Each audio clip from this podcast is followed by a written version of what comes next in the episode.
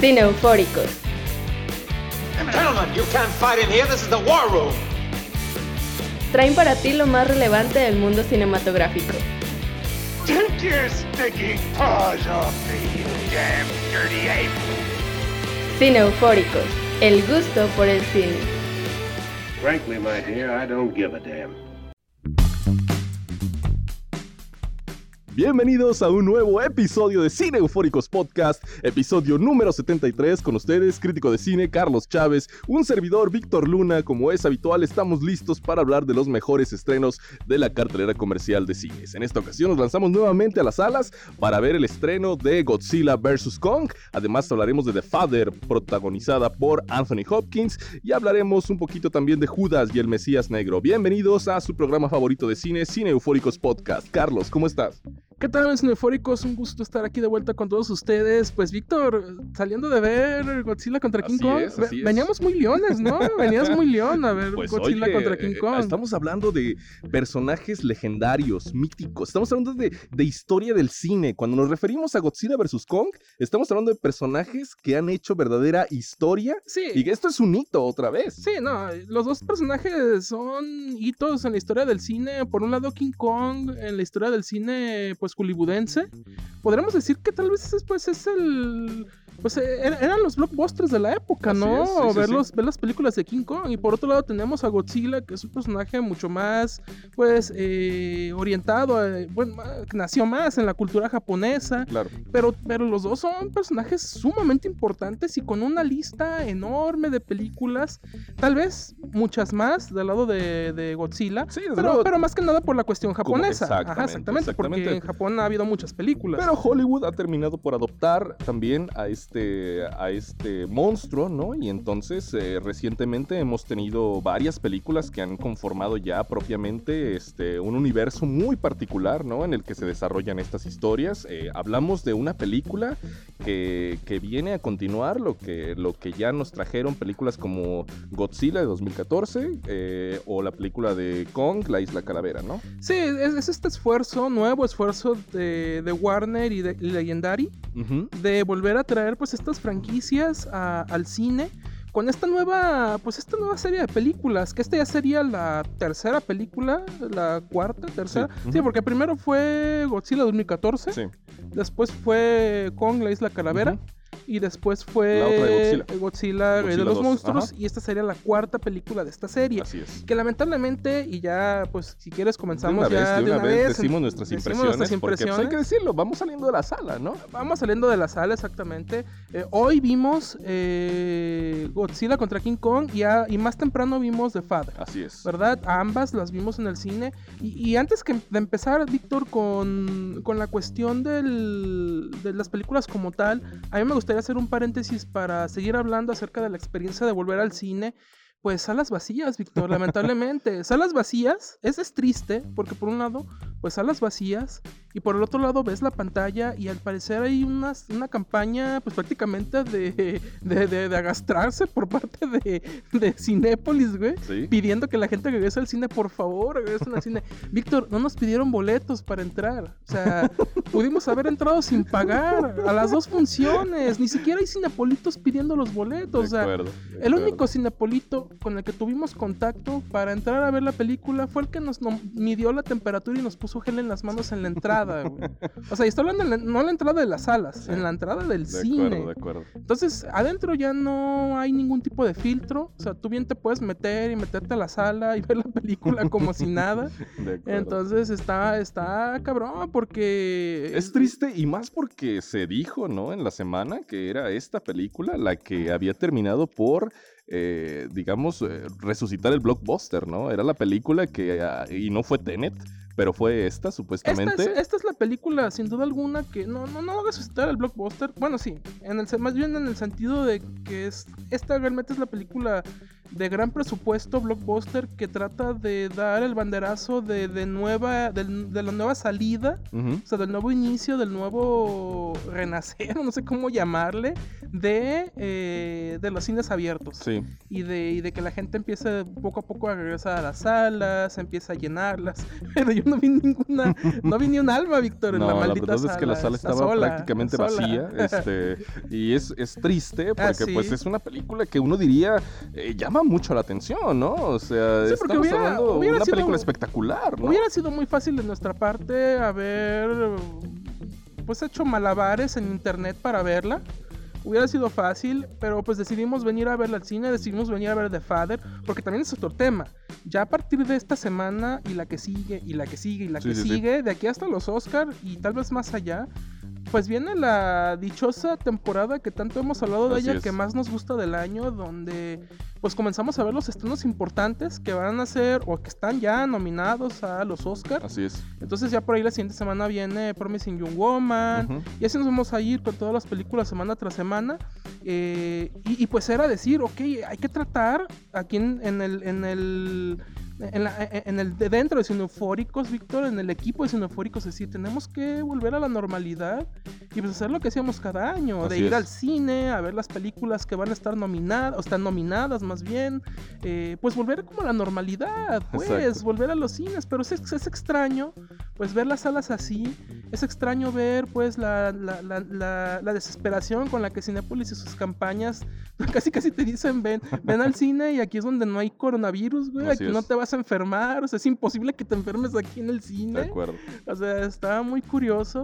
Y, y pues entramos a ver esta película, Víctor. ¿Qué te pareció Godzilla contra el Chango? Pues mira, para mí la película venía precedida de una campaña de promoción en la que realmente parecía prometer esta película, ¿no? Este, un enfrentamiento de nivel, eh, ¿cómo decirlo? Apoteósico, pues, o sea, una, una Universal. una película de, de- de otras proporciones, ¿no? A final de cuentas, ¿no? O sea, y no estoy hablando de, de Rocky contra Creed ni nada por el estilo, pero sí estamos hablando de personajes, como lo dije en un principio, muy queridos por, la, por el espectador. No soy tan fanático de, de- de la saga de Godzilla, por así decirlo, pero sí soy fan de ver esta espectacularidad en pantalla grande, por así decirlo, ¿no? Y la verdad es que la película creo que arranca eh, de manera muy lenta, ¿sabes? La película, eh, no sé si, valga la pena entrar en, cuestión de spoilers, pero bueno, la película no establece por principio bien, bien, bien claro este, el derrotero que va a tomar. Uno va descubriendo cómo se va ah, formando este, esta, esta pelea, pues cómo vamos a llegar al enfrentamiento de estos monstruos. No sé a ti qué te pareció, cómo se iba cocinando esto en la Yo- película. a, mí, me- a mí me gustaría, Víctor, que, que tocáramos la película, habláramos de la película eh, yendo por el principio, que son las tres cintas anteriores. Eh, tuvimos- hemos tenido oportunidad de verlas, las vimos las tres. Y, y debo de decir que por- sobre todo lo que fue la de 2014 y, sobre, y también lo que fue la Isla Calavera, a mí me parece, a comparación de esta, incluso a comparación de Godzilla Rey de los Monstruos, Sí, a mí me parecen aquellas dos de 2014 y 2016 películas infinitamente superiores, mucho más sólidas, mucho mejor desarrolladas, con mejores personajes. mejores personajes, eh, porque aquí, aquí, la, aquí la cuestión de esto es que, ok, tú vas al cine eh, porque te están vendiendo desde el cartel, desde la sinopsis, desde la idea, que vas a ir a ver la pelea espectacular Así con, es. las, con la tecnología de punta en cuanto a efectos especiales de dos de los titanes en cuanto a monstruos de la historia del cine. Entonces tú quieres ver eso, tú quieres ver la pelea, o sea, tú, o sea, tú cuando, cuando sabes que va a pelear el Canelo, tú, tú prendes la tele a las 10 de la noche, retransmitido y todo el pedo, y quieres ver al Canelo tirar chingadazos. Y al final- Bueno, y al- ya esa- sabes es- qué, exactamente, es a lo que voy, es a lo que voy. Y al final te das cuenta que nada más tiró tres, y en el tercero más o menos lo tiró al piso, cabrón, y ganó. Y ganó. Y esa es la sensación lamentablemente que te deja Godzilla contra King Kong. Porque, Qué mejor analogía, ¿eh? porque es a lo que voy. Eh, aquí la cuestión es que tú sabes qué es lo que buscas a la hora de ver estas películas, pero tampoco esperas que primero se olviden completamente de contar cualquier tipo de historia detrás de la dichosa pelea. O coherente, o, o siquiera coherente. o mínimamente desarrollada.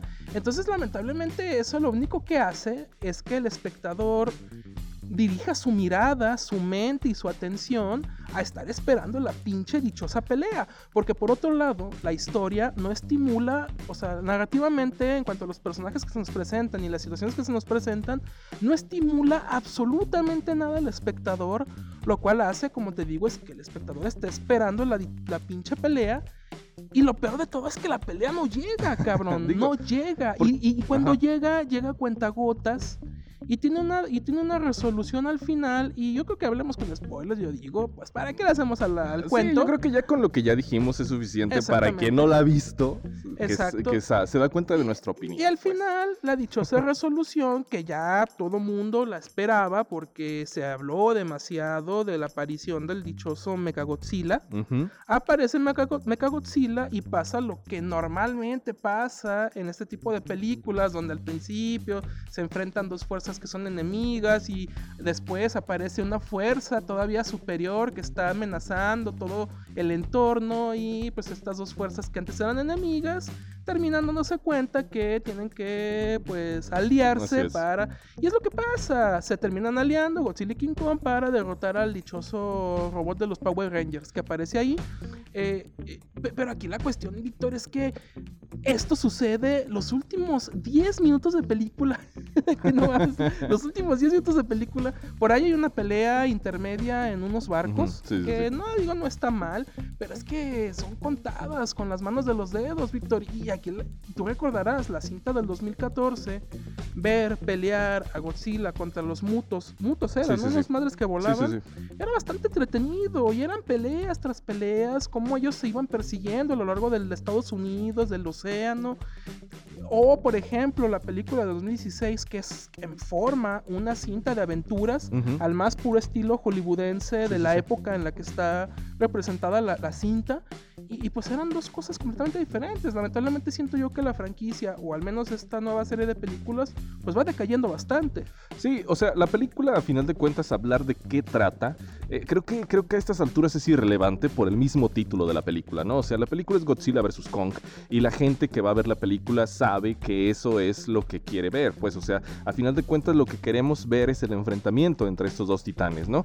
Pero pero la película arranca, como tú bien lo dices, pareciera que, que este universo que se había parecía preocupado por crear en, en- películas anteriores, aquí realmente lo pasa por alto. Hubo cosas que realmente eh, a uno lo sacan de onda, ¿no? ¿En qué, ¿En qué momento, porque esto es prácticamente los cinco minutos iniciales de película, ¿no? ¿En qué momento tienen eh, constreñido a King Kong, ¿no? En una, en una base, ¿no? En una, en una especie de, de, de círculo De protector, de domo, domo, ¿no? ¿En qué momento? Una realidad, realidad eh, virtual, Sí, sí. ¿En qué momento y con qué propósito pues lo tienen ahí? La película no lo va a explicar a lo largo de la cinta. Digo, a final de cuentas sabemos que los humanos van a necesitar a Kong, porque así lo decían algunas sinopsis, porque Godzilla estaba atacando la ciudad, al parecer sin razón alguna. Y uno va al cine con la intención de descubrir cuál es el motivo por el cual Godzilla está atacando a los humanos y se supone que él era la, él- él era- la bestia que traía el equilibrio, ¿no? Que ayudaba a los que humanos, es, algo, ¿no? que es algo que resuelven bastante bien en la de 2014. Sí.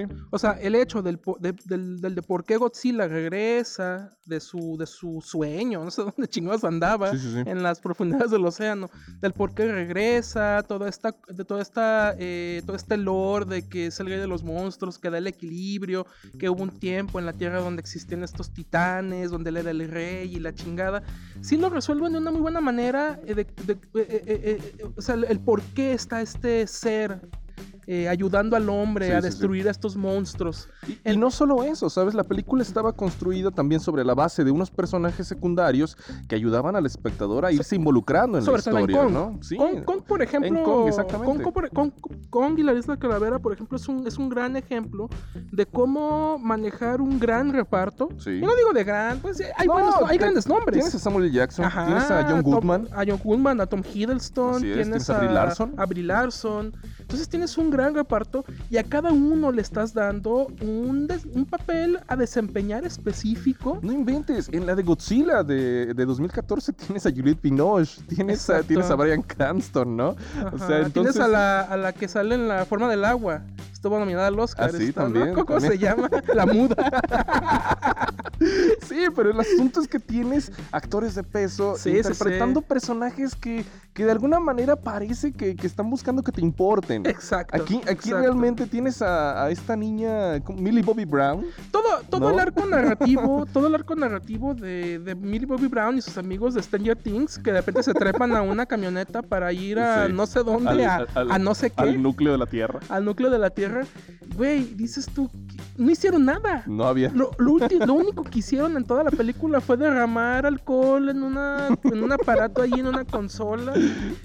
Sí. Fue lo único que hicieron de provecho en toda la película y aparte de todo, inverosímil, su derrotero. Un Sí. derrotero inverosímil de cómo se, se infiltran en instalaciones ultra secretas, güey. El, el villano, interpre- casa, interpretado aquí por Demian Bichir, también es, un- es un personaje totalmente desechable, ¿no? no Y tiene- maniqueo, güey. Y maniqueo, güey. O sea, es, es así porque es así, sin ninguna explicación de nada. Sí. O sea, no. O sea, la hija de. Sí. La hija de Yamian Bichir también, que los acompaña en la expedición. ¿Quién es Aiza Que González? es Eiza González, exactamente, también, dices tú, personajes mal. Es que ese es el problema, Víctor. No hay desarrollo absoluto de historia detrás Y el asunto de es que la película eh, a lo mejor no es no dura muchísimo, no dura Ajá. mucho, ¿no? Pero pero gran parte, la mayor parte de la película es eh, ver a estos personajes. Exa- ese es el problema. Que no debería ser el problema. No O sí, debería. debería, o sí debería ser, o no debería. Ay, ya no lo sé. Pero aquí el punto, Víctor, es que, ok, ok, yo soy el escritor de esta mamada y digo, la neta no tengo ganas de escribir nada. Me lo voy a aventar en una hoja de. en un- en una servilleta, güey. en una tarde que esté chingándome ahí unos tacos, güey, que compré en la esquina, en mi casa. Sí, Y digo, pues voy a escribir acerca de, de una organización, es tipo Skynet, cabrón, que es como un Skynet sí, sí, sí. que quieren ir al centro de la Tierra para robarse el poder de Godzilla, que anda Así por ahí, ¿verdad? Y dices tú, ok, qué mafufada. Y más la manera en la que lo vas a contar. Y más porque te vale madres desarrollar a cualquier personaje. Ok, ok. Pero está bien. Pero al menos, si vas a hacer eso, desvía, y como te decía al principio de, de este comentario que estamos haciendo, de menos desvía la atención del público a rellenar o a tratar de tapar o a sa- resanar, güey, o como le quieras llamar, güey, todas estas carencias narrativas con interminables escenas de peleas, que a fin de cuentas es lo que el espectador promedio va a ver al cine. Exacto. Es lo que busca ir a ver. En cambio, te das cuenta que es una cinta que el 80% se centra en ver las incoherencias que hacen estas personas, estos personajes, y, realmente las peleas entre el dichoso King Kong y el dichoso Godzilla quedan a fin de cuentas en segundo plano. Y eso la verdad es malísimo para la cinta. Porque decepciona completamente al público. Yo quiero pensar que los tres personas que estábamos en la sala, pues todos salieron decepcionados, cabrón. Sí, o sea, la verdad es que no hay manera de involucrarse con estos personajes. Eh, uno de los principales es una niña que supuestamente es eh, sobreviviente de un, eh, de un ¿qué es cataclismo. El asunto es que terminaron con, lo- con los habitantes de la isla Calavera, que es la que habita Kong. Son los que habitaban la isla, ¿no? Así que estaban es. como pintados y, de la y cara. ella fue como una de las sobrevivientes, si no es que la única sobreviviente, está muda, ¿no? Y de alguna manera ha desarrollado una habilidad para comunicarse con el gorila, ¿no? Ella es la única capaz de comunicarse con él y por eso a ella la Y ella, tenemos y ella es la en todas única, las y esquinas. ella es la única a la que King Kong le hace caso Exacto, acá. exacto. Por eso la llevan para todos lados, ¿no? Dile al, dile al gorila que esto, dile al gorila que otro, ¿no? Y ella y, y King Kong han desarrollado pues una, una amistad entrañable, ¿no? Que dura hasta el final de la película. Ha sido más cursi, ¿no? Definitivamente.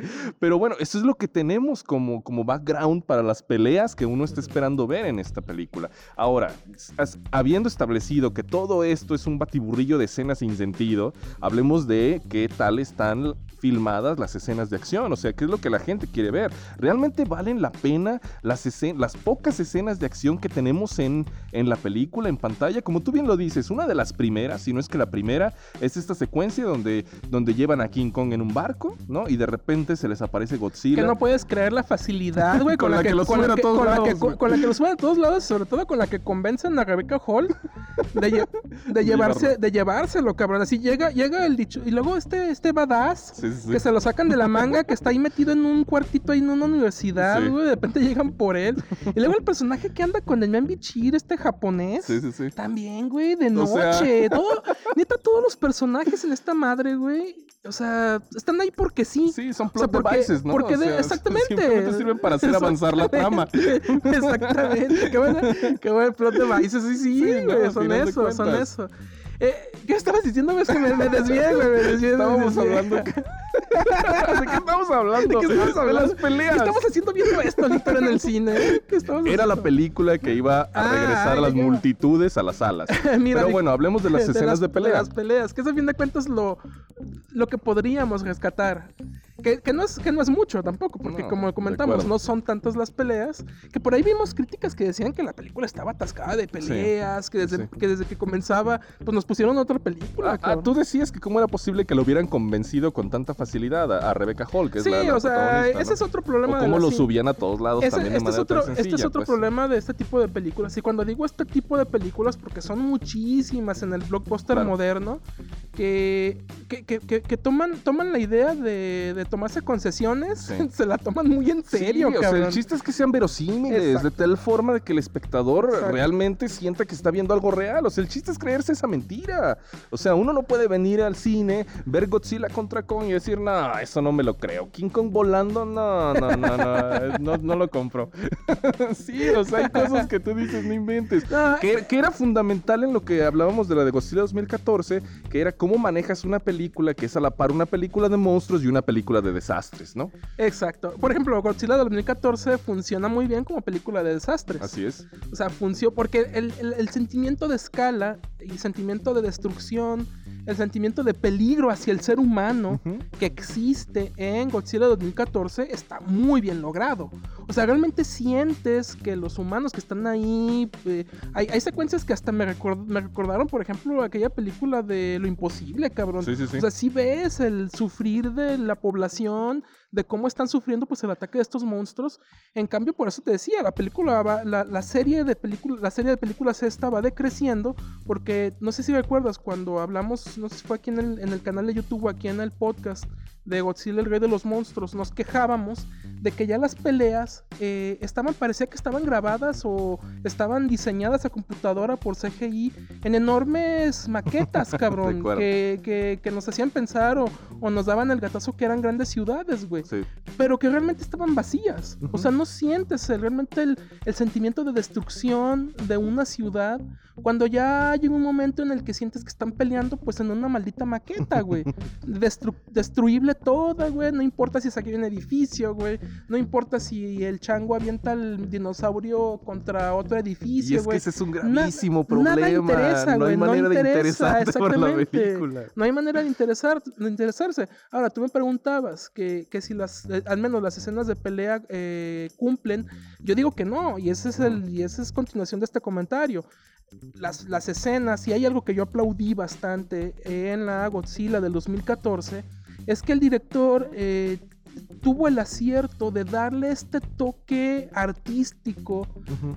a las escenas de acción, a las escenas de peleas, que daba pues la idea de que estabas viendo algo pues épico. Ujú. Algo, había tomas, había encuadres, había situaciones, había movimientos de, de ambos monstruos que te daban ganas de tomarle un pantallazo, güey, y ponerlo de fondo de pantalla en tu computadora, güey.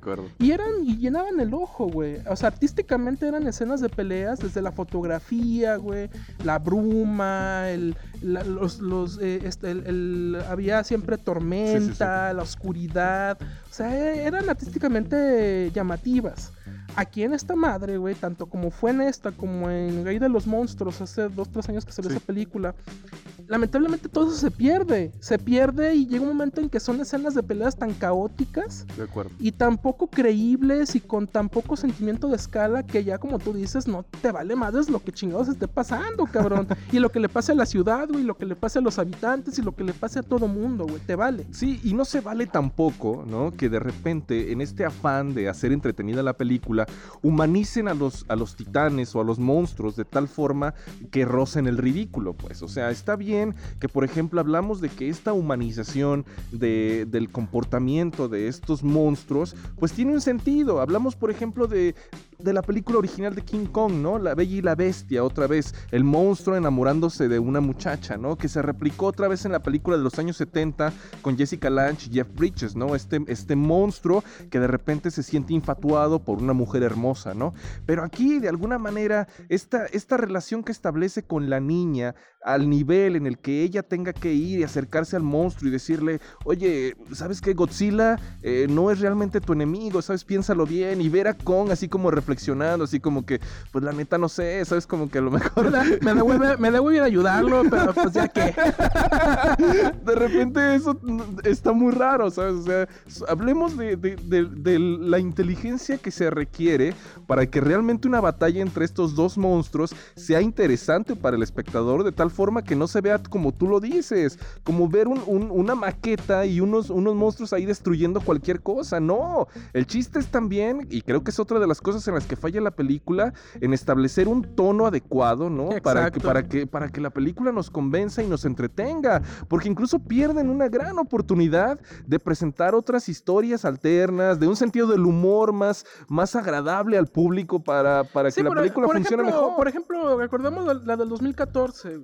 ¿Cuánto tarda en aparecer por primera vez Godzilla? Tarda un Sí, chingo, güey, sí, en sí. 2014. Y aún así te lo estás pasando muy bien, güey. Sí. Porque están, están desarrollando pues una historia, tampoco estoy diciendo que sea la gran historia compleja, el gran drama familiar ahí de este, el personaje de, de Aaron Taylor Johnson, de Brian Cranston, de, de ¿cómo se llama la viuda? La, la Scarlet Witch, esta actriz, esta... Ay, se me fue el nombre. Ah, sí, no, no me acuerdo. Este, y, y deberíamos acordarnos, ¿eh? Porque es la actriz de moda, Ah, ya, ya, sí, sí, sí, sí, sí, ya, no me acuerdo. Olsen, Elizabeth Olsen, Elizabeth Olsen. Entonces, te, tienen, qui- quieras o no, güey, o al menos, eh, pues la película te tiene mareado como espectador viendo una trama, pues, que se presta para ser interesante. Sí, porque tampoco estamos pidiendo que la película rompa el género. O sea, al, final, de cuentas sabemos que son películas que buscan más que nada entretener. Pero si, si sabes entretener de la manera correcta, al final de cuentas, esta película no lo logra en ningún momento, ¿eh? Es, un- es una película que realmente me parece tremendamente caótica, falta de sentido del humor, falta de ritmo, falta de emoción, falta de acción. Por ahí hay dos, hay dos comic reliefs, que es el, el afroamericano este Sí, gordito, sí. güey, y el otro gordito blanco, medio, medio latino. Sí, que, son- que es, es el equipo que anda con, con que anda esta con Millie Millie Bobby Bobby Brown. Brown, que están, son unas sombras, güey. O sea, son, están de noche, no sirven para De nada. acuerdo. O sea, to- todo ese arco, neta, güey, todo ese arco, güey, lo pusieron. Yo me imagino, güey, imagínate la unidad de grabación, güey, que tuvo que moverse eh, en, la producción, güey, para grabar todo ese arco de la película, para que el único fin que tuviera, cabrón, el único fin, güey, Fuera, era de- fuera de descomponer una computadora. sí. derramar alcohol de, encima de una computadora, güey. Para desarmar de un brazo a, a Mechagodzilla. güey, Y güey, así, y nada así más. pudieran derrotarlo, cabrón. No, no. sí, no, güey. un despropósito, la verdad. Sí, no, no. Qué, qué- y qué triste, güey, porque pues era, era, los highlights eran, eran altos, ¿no? Sí. O sea, lo- el, el highlight que se esperaba era ver un, peleas verdaderamente impresionantes, vistosas.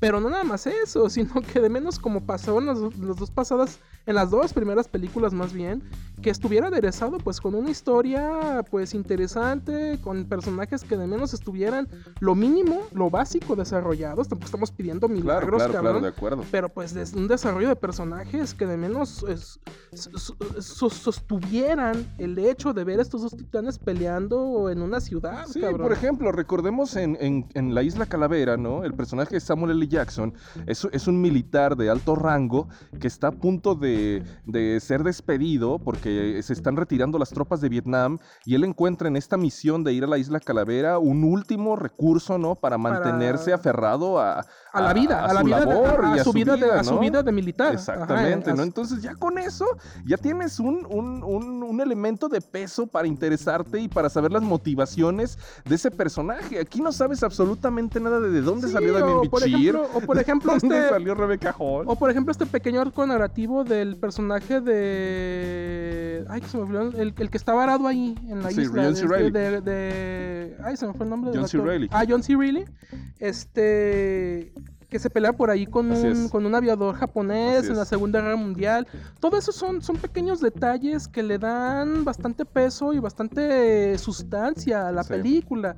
Cosa que aquí, pues, ni, ni remotamente sucede, cabrón. Esta madre está No, no, plana, no, plana totalmente, completamente. totalmente. plana, y güey. la verdad es que qué decepción, qué decepción, porque definitivamente hablando de una película que realmente ha recaudado millones y, y que, o sea, si nos vamos a los números, a la película le ha ido extremadamente bien, o sea, la inversión que tuvo realmente la está recuperando y uno quisiera creer que por eso eh, la gente va a terminar realmente confiando eh, nuevamente en salir a las salas, en, en ir al cine, porque estas películas van a pagar, eh, digamos, eh, ese gasto en el boleto, en el ticket, pero no, a final de cuentas, ni parece que al cine le interese que la gente vuelva al cine, ni parece que los espectadores vayan a... Yo, No, yo sí, quiero con- pensar que no van a seguir Sí, saliendo sí, al con- cine si le siguen ofreciendo este tipo de productos. Si con ese tipo de películas esperan que la gente vuelva pues a emocionarse con ir al cine, puede ser. puede ser que pase, no lo estoy diciendo que no. Puede porque ser. también digo, no quiero sonar mala onda, pero también no es que eh, los estándares de calidad en el gran público estén muy altos. La verdad, eh, hemos visto cómo hemos en- antes de la pandemia veíamos salas abarrotadas con cosas peores que esta madre, güey. ¿Cuántas veces no vimos una sala abarrotada por ver una película de Transformers, güey? y dime, y mira que Transformers por ahí anda más o menos dándole el gatazo a esta madre, De cabrón. Dándole ahí, güey. Están ahí más o menos a la par. De acuerdo. Entonces, pues, ay, Pero bueno, pues ni modo, ahí queda Godzilla vs. pero Kong. Víctor, lamentablemente eh, tuvimos que venir a ver esto y quitarnos el buen sabor de boca que nos dejó horas antes de Father. Así es. Una película dirigida por eh, Seller. Florian Zeller, Florian creo. Seller, que es súper prima, ¿eh? Y creo que creo que Sí, él ya había sí. trabajado con el texto, no sé si es suyo es, su, propio. es su novela. es Es su su, novela. Ajá, es una novela. no sé si él ya la había llevado al teatro. No, no. mm, al teatro, fíjate que ese dato no sé. porque la película es, una, es una adaptación teatral, a final Sí, de es- cuentas. Y se siente, se siente en la, en la chura de la película que es este. Que es una adaptación del teatro. Sí, sí, sí. Sobre todo, sobre todo por los escenarios, donde se desarrolla la historia, todo esto. Sí, la película pues está basada en, eh, en esta obra de teatro y se centra en el personaje, claro, interpretado por Anthony Hopkins, que es un- una persona pues que ya está, eh, digamos, sufriendo los efectos de la edad y de la demencia senil, ¿no? A final de cuentas, es un... Y esta, este punto de vista que toma la película y que es lo más interesante de la película, es que nos deja ver a nosotros de primera mano, por así decirlo, ¿no?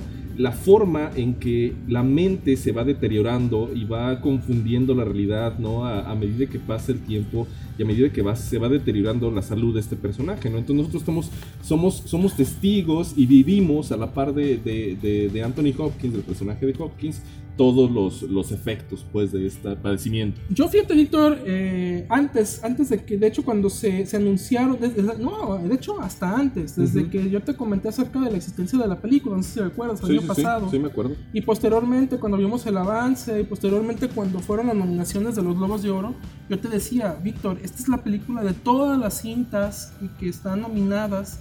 Es la que más me interesa ver porque no sé, hay algo aquí que me, me llama la atención. No nada más por ver a dos titanes de la actuación que es eh, Olivia Colman y, Y Anthony Hopkins. Y no se diga de Anthony Hopkins, güey, no mames. O sea, sí, sí. está cabrón.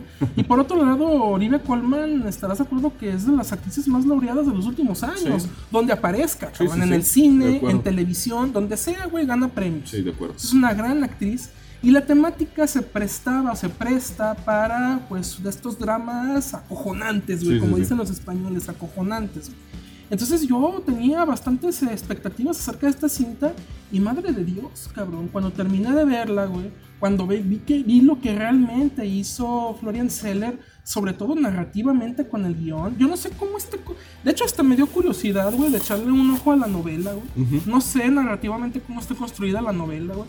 Pero vaya que es un gran. Dije yo, ¿qué pedo con esta madre, güey? O sea, ¿qué, qué clase de Christopher Nolan estoy viendo, sí, de güey? Porque está muy Nolan, güey.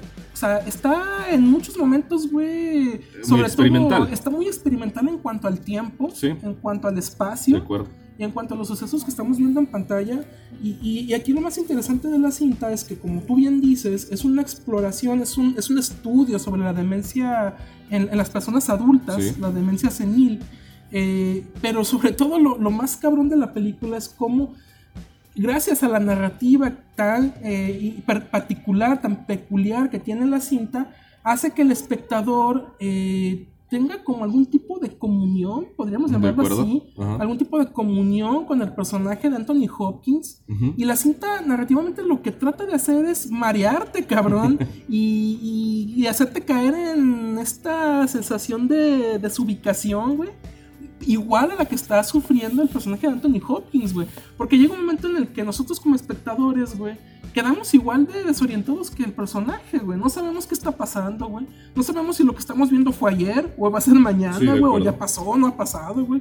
No sabemos si lo que estamos viendo lo estamos imaginando, cabrón. Sí. O sea, llega un momento, güey, que es- o sea, la película es tan, tan efectiva, güey, a la hora de retratar la demencia, güey, que llega un momento en el que, y yo sé que voy a sonar muy platónico y voy a sonar muy idealista, güey, pero llega un momento en el que te haces uno, güey, con el personaje de Anthony Hopkins y juntos, güey, el espectador junto con el personaje, pues ahora sí que te dan un pinche viajezazo, güey, por lo que es estar desorientado, güey, gracias a la demencia a esta edad, cabrón. Sí, de acuerdo. Porque sí es un, es un logro, para mí es un logro narrativo, güey, de guion esta película. Y sobre todo, y, y esto no podría ser así nada más con el puro trabajo de guion, güey. Todo esto está es, eh, sostenido de una manera, Víctor, apoteósica, güey. Una actuación, güey. O sea, es un, es un monstruo de actuación, güey, lo que hace para mí en lo personal Anthony Hopkins, güey. Porque realmente llega un momento en el que tú sientes, güey, es que es extraño. Es una, es una marejada de sentimientos, güey, los que te hace sentir al personaje de, de Hopkins, güey. Porque hay momentos en los que se te hace tierno, güey. Hay momentos en los que te hace reír. Hay momentos en los que te hace molestarte, güey. Hay momentos en los que te hace, te hace odiarlo, güey. Es, es, es una, es una actuación eh, progresiva, güey, como la música, como el rock progresivo. güey. O sea, de repente está, está arriba, de repente está abajo, güey. De repente es felicidad, de repente es tristeza, de repente es enojo, es coraje, güey. Y, todos, estos, es- todos estos niveles de, de sentimientos, todos estos diferentes sentimientos, se suceden uno tras otro, güey, de una manera tan natural, güey. Gracias a la actuación de Anthony Hopkins, que no lo puedes creer, cabrón. Por algo, es el actor que es, güey. Sí, de acuerdo. Y la película establece, establece muy pronto su premisa, ¿sabes? O sea, a final de cuentas, eh, sabemos desde un principio cuál es el padecimiento, porque la película nos, nos mete de lleno a, a su punto de vista desde los primeros 15, 10 minutos de iniciada la película. Y otro de los elementos es también que juega con el, con el espacio tan claustrofóbico del departamento en el que se desarrolla gran parte de la cinta, ¿no? Y aquí nos remitimos otra vez a su, a su vena teatral, pues por así decirlo, ¿no? Que a final de cuentas, este departamento, estas paredes en las que el personaje de Hopkins está encerrado y, donde tiene que habitar y sufrir todos estos, todos estos elementos, eh, eh, se convierte también en otro personaje importante. No quiero decir que hasta el reloj que se pierde tantas veces y que busca tantas veces se convierte en otro personaje, pero es porque, porque de alguna manera, y aquí no sé si estés de acuerdo conmigo, Carlos, creo que la película eh, establece, establece muy bien su premisa,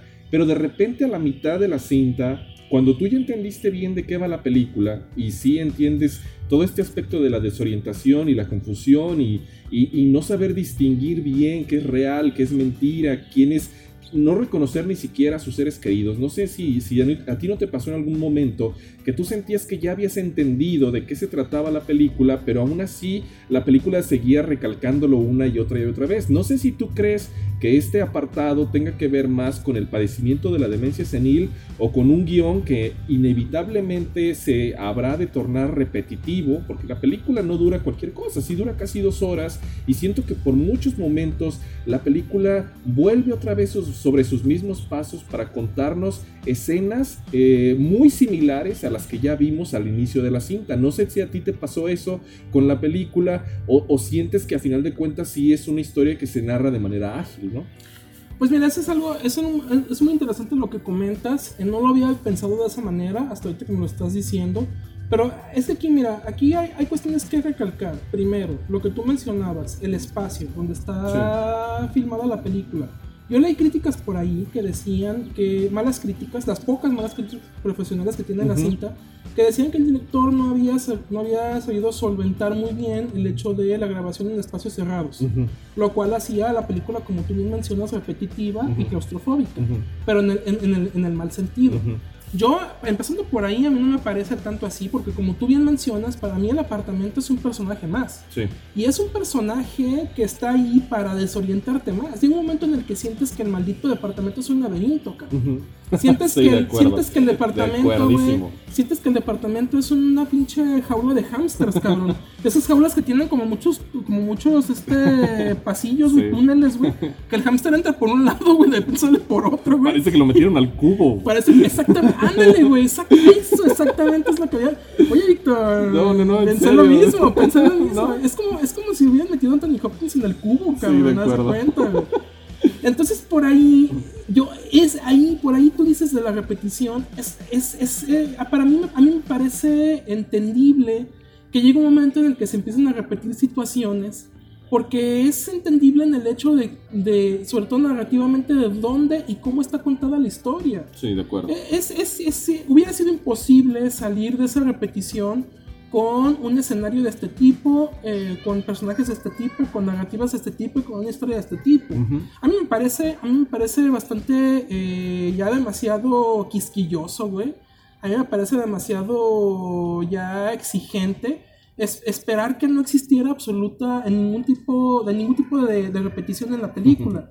A mí, a mí me parece un tanto exigente de tu parte. Yo sé que tú eres un degustador de cine exigente, que te gusta Sí, sí, catar, sí. catar la película, este, sentirla, Sí, o sea, saborearla, yo, yo- yo- palparla. yo entiendo la maravilla de la actuación de Hopkins, pero también eh, estaba, mientras veía la película, pues estaba viendo cómo está armada a final de cuentas, Ahora, ¿no? ahora, la repetición, la repetición también tiene que ver por el lado de que al final, y como tú dices, el cubo, hablas del cubo, la película es un gran rompecabezas, Sí. es un gran pozo, la, la Exacto. película. película. O sea, la sientes, la sientes como si hubieran agarrado un- una bolsa llena de piezas de rompecabezas, Sí. güey.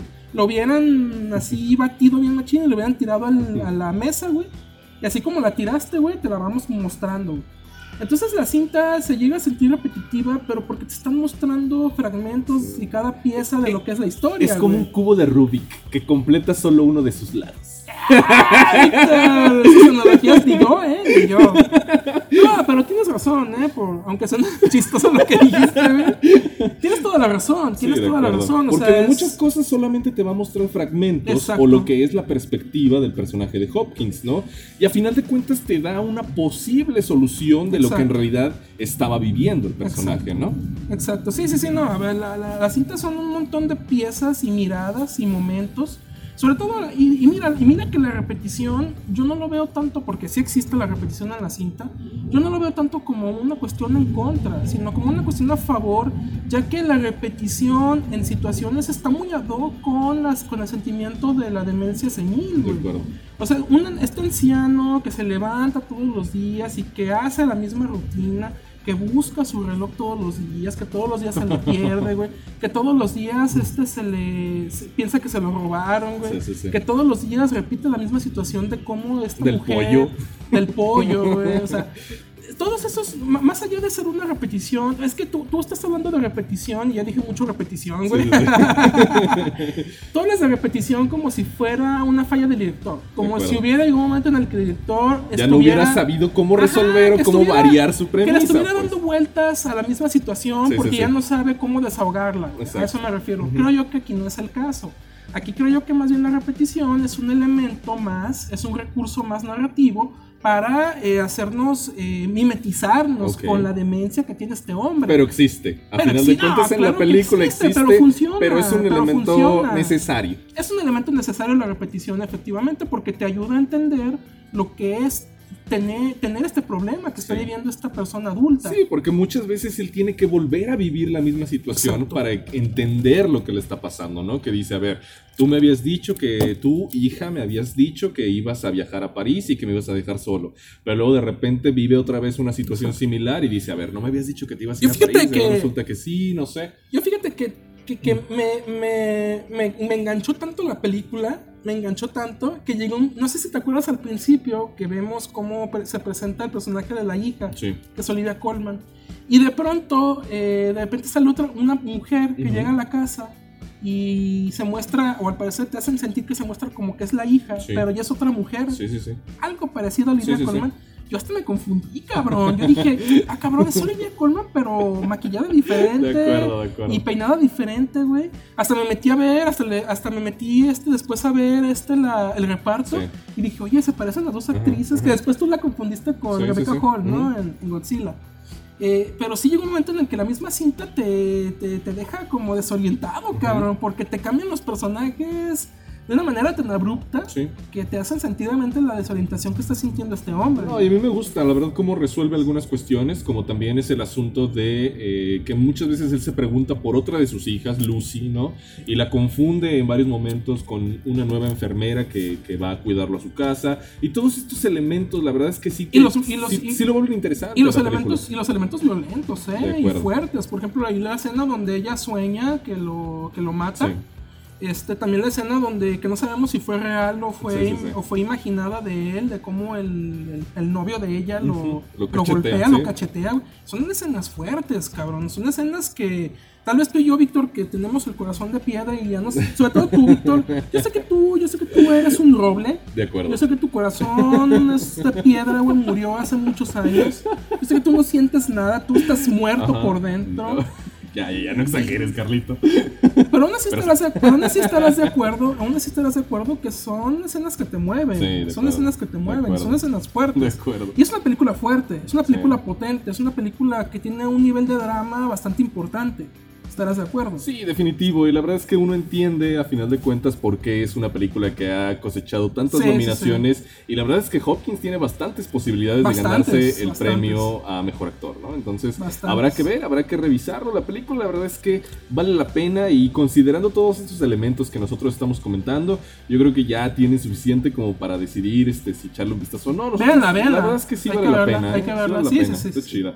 Pero, ¿qué te parece si hablamos ahora para finalizar este programa de otra de las nominadas, que es Judas y el Mesías Negro, Que al, parecer, Black que, al, es una cinta que te encandiló, ¿no, Víctor? Me- Para ti es la favorita universal para ganar todo, ¿no? Yo creo que la película tiene muchas posibilidades para ganar eh, algunos buenos premios, sobre todo en el departamento de actuación. Ahí están nominados sus dos actores como actor de reparto.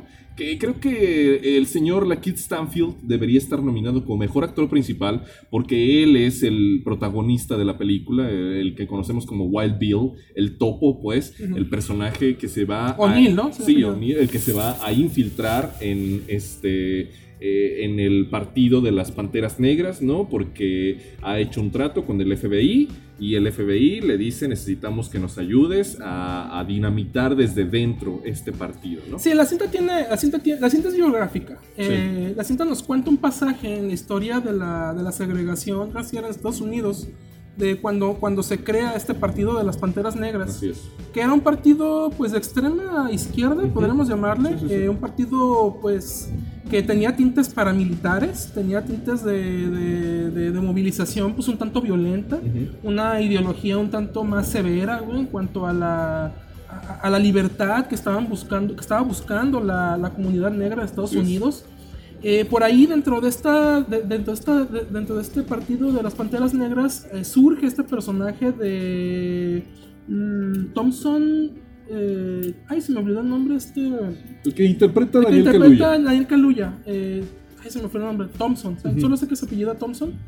Eh, hay otro personaje que es la, la Kate Stanfield. Sí, sí, sí. Que de pronto un día, y esto es verídico, Sí, esto es parte es. de la historia. Y, el y por personaje de eso, por O'Neill- eso la, perdón que te interrumpa, por eso la película intercala algunas escenas con una entrevista que le Ajá. hicieron al verdadero Antes de suicidarse. antes de suicidarse para un programa de la PBS que Ujú. se llama Eyes on the Prize, ¿no? Entonces intercalan Sí, un poquito. Él, él era un, él, para seguir con la, con la sinopsis, él era un pues ladrón de coches de poca monta.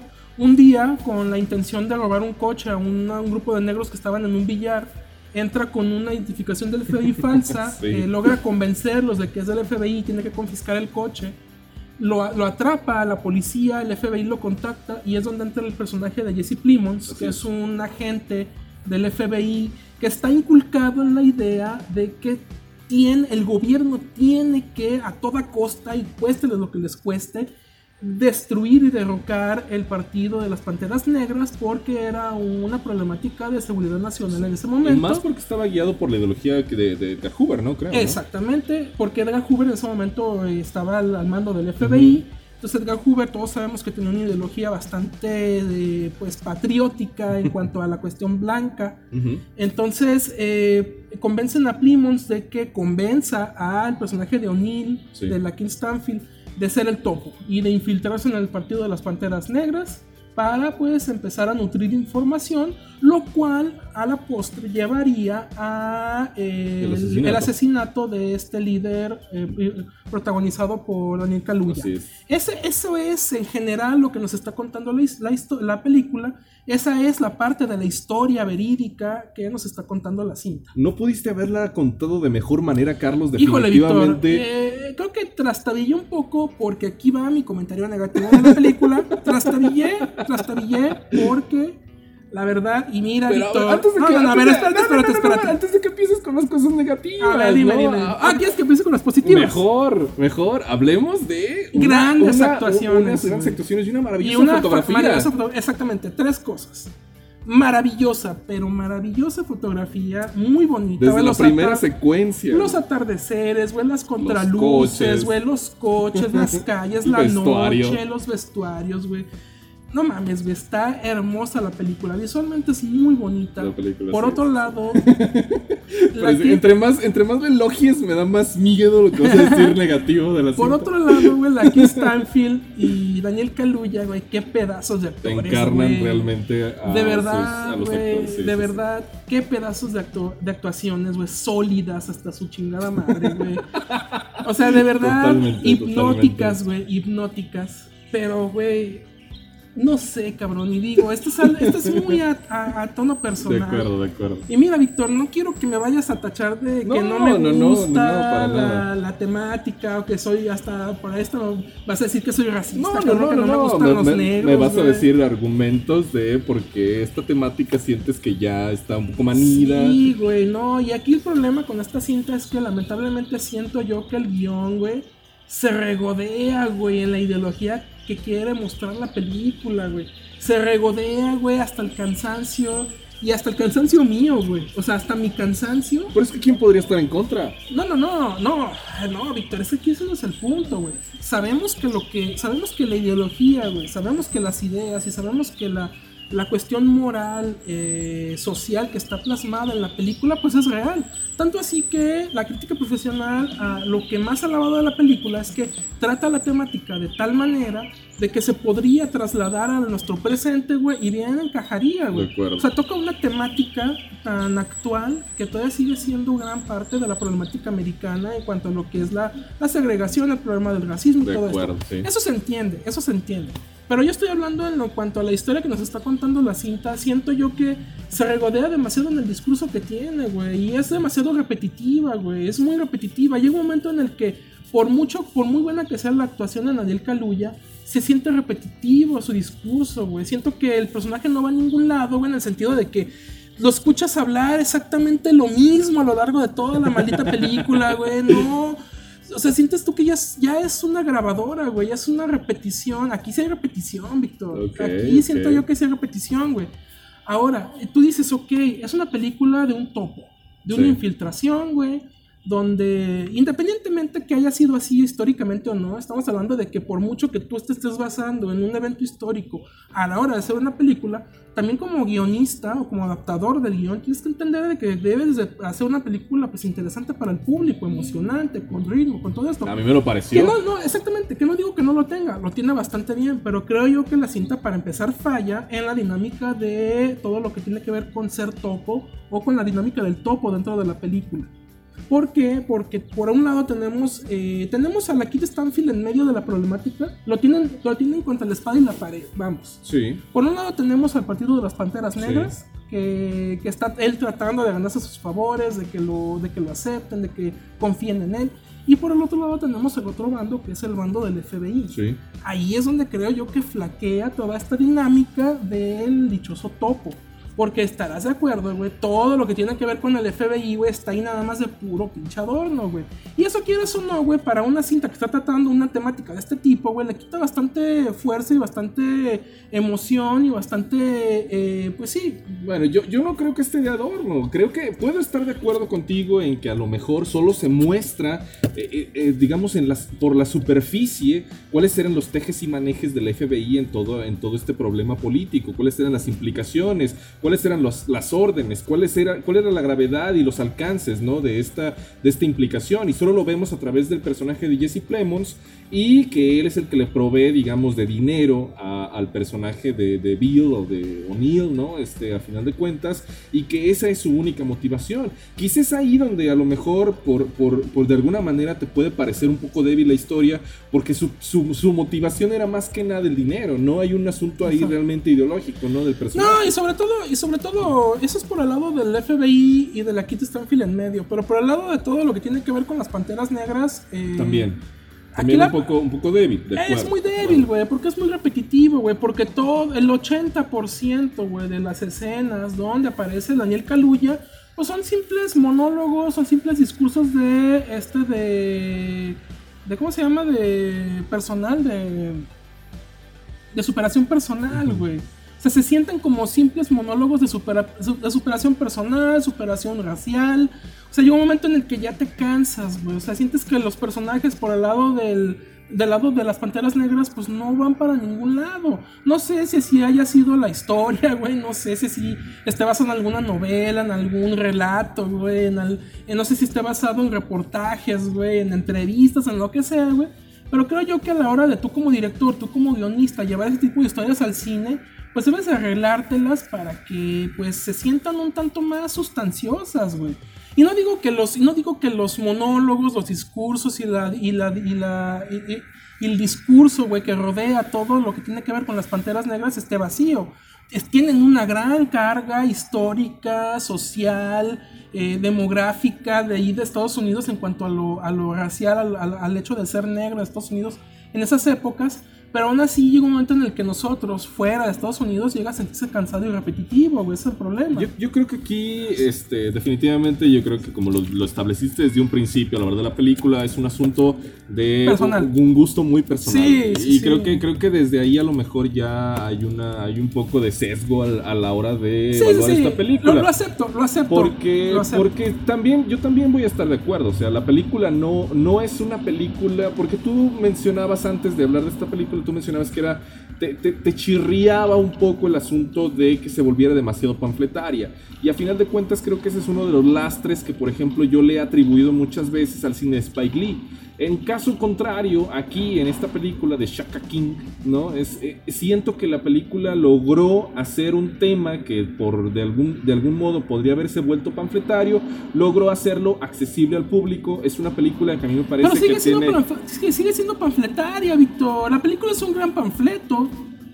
La película es un gran panfleto de la ideología que se estaba que se estaba haciendo grande, que se estaba agregando a lo largo de la de esta comunidad de Chicago de esos años por parte de las Panteras Negras. Yo güey. creo que yo creo que es un panfleto, yo creo que güey. yo creo que no llega a ser panfletario. todo lo que habla Yo Daniel creo- Kaluuya, yo creo que no todo llega lo que a ser una película todo lo que habla Daniel Kaluuya a lo largo de Creo toda la es maldita una- cinta es un panfleto. Creo que es una güey. película que logra apropiarse de un momento específico de la historia y contarlo de manera accesible, de manera entretenida. Todo lo que, por ejemplo, tú le atribuías al juicio de los siete de Chicago, yo se lo atribuyo a una película como Judas y el Mesías Negro. A mí me parece, a mí me parece la cinta de, de los siete de Chicago eh, un- mucho más accesible al público que esto. Estamos en, en desacuerdo en ese sentido. Porque, por ejemplo, a mí la del juicio de los siete de Chicago en su momento te había comentado. Esta película tampoco se mete en Honduras, ¿sabes? O sea, sí Ah, no, cuenta no, no. cosas tremendas, pero tampoco, tampoco es, es, es, el- es la, es un parteaguas en la, en, la, en la historia de la comunidad negra o de la historia de Estados Unidos o de las películas de este tipo, para nada. Como tampoco lo es el juicio de los siete de Chicago. Creo que el juicio de los siete está muy bien escrita. Creo que esta película también está muy bien escrita, muy bien fotografiada, muy bien actuada. Creo que tiene todos esos elementos que a mí de alguna para mí cohesionan mejor en esta película que en el juicio de los siete. Y a mí la verdad esta película me atrapó más, me gustó más. Pues mira, yo, a, mí, a mí me gustó. O sea, las actuaciones son sólidas y están impresionantes. Eso no, le puedo yo, no lo puedo yo negar. De acuerdo. La cinta está muy bien hecha, güey. Está muy bien filmada, está muy bien dirigida, güey. La fotografía, como tú dices, es impresionante. Pero, y eso lo hablo a título personal y es muy personal. Siento yo que ya el discurso, este De tipo de acuerdo. discurso ya me está comenzando a cansar en el cine americano. Bueno. Se me hace, esto sí se me hace repetición, güey. O sea, ok, y, y mira que, híjole, todavía podrían sacar 30, 40 películas más tocando varios puntos de Sí, la historia de acuerdo, de americana acuerdo. que tiene que ver con la segregación, güey. Y ha habido muchas y muchas me han gustado. Sí. Y muchas, le han- por ejemplo, el juicio de los siete. Y tú lo mencionabas, por ejemplo, en, a la hora de hablar de la comedia en, o, estos comic, relief, comic reliefs, güey, sí. en, en- en King Kong contra Godzilla. Eh, el juicio de los siete lo que tenía era eso, eran personajes que abonaban eh, frescura a la cinta a la hora de contarte un suceso importante en la historia de Estados Unidos. Y te lo, hacía- y te lo hacían ver de manera eh, vistosa, entretenida, accesible, llamativa, eh, con personajes carismáticos, bien escritos. Aquí no digo que no estén mal escritos, no, no digo que estén mal escritos, pero lamentablemente siento yo que se regodean mucho en el discurso y terminan siendo panfletarios. güey. Pues yo creo que eh, es una película que también, como, como The Father, vale la pena verse. Sí, vale la pena que verse, Es una vale la pena verse. que no va a decepcionar al espectador, o así también lo entiendo de tu parte. No creo que No, no, no. te haya decepcionado o que hayas dicho Es muy que personal, estoy es viendo, que es muy sea, hay- personal, una parte que también entiendo que, que es esta también como, sobre todo su su in- inclusión en la, en la categoría de mejor película rumbo a los premios de la academia, ¿no? Que a final de cuentas cada año parece que tiene que haber una película, ¿no? Que trate de estos temas, Sí, ¿no? sí. Entonces también eso de repente hace ver a este tipo de películas también bastante como, como ya discursos cansados o que se Exacto. colaron nada más porque tratan esos temas, pues. Exacto. Pero la película se deja ver, vale bastante la pena, así que chequenla. Mientras tanto, pues aquí quedó nuestro episodio número 73. ¿Quieres añadir algo más, Carlito? Pues nada, Víctor, que aquí seguimos en, en la lucha por seguir yendo al cine. ¡Hay tiro, Carlito! ¡Hay tiro! ¡Hay tiro! Víctor! Seguimos aquí hablando de cine. Hablando de cine. Hasta la próxima.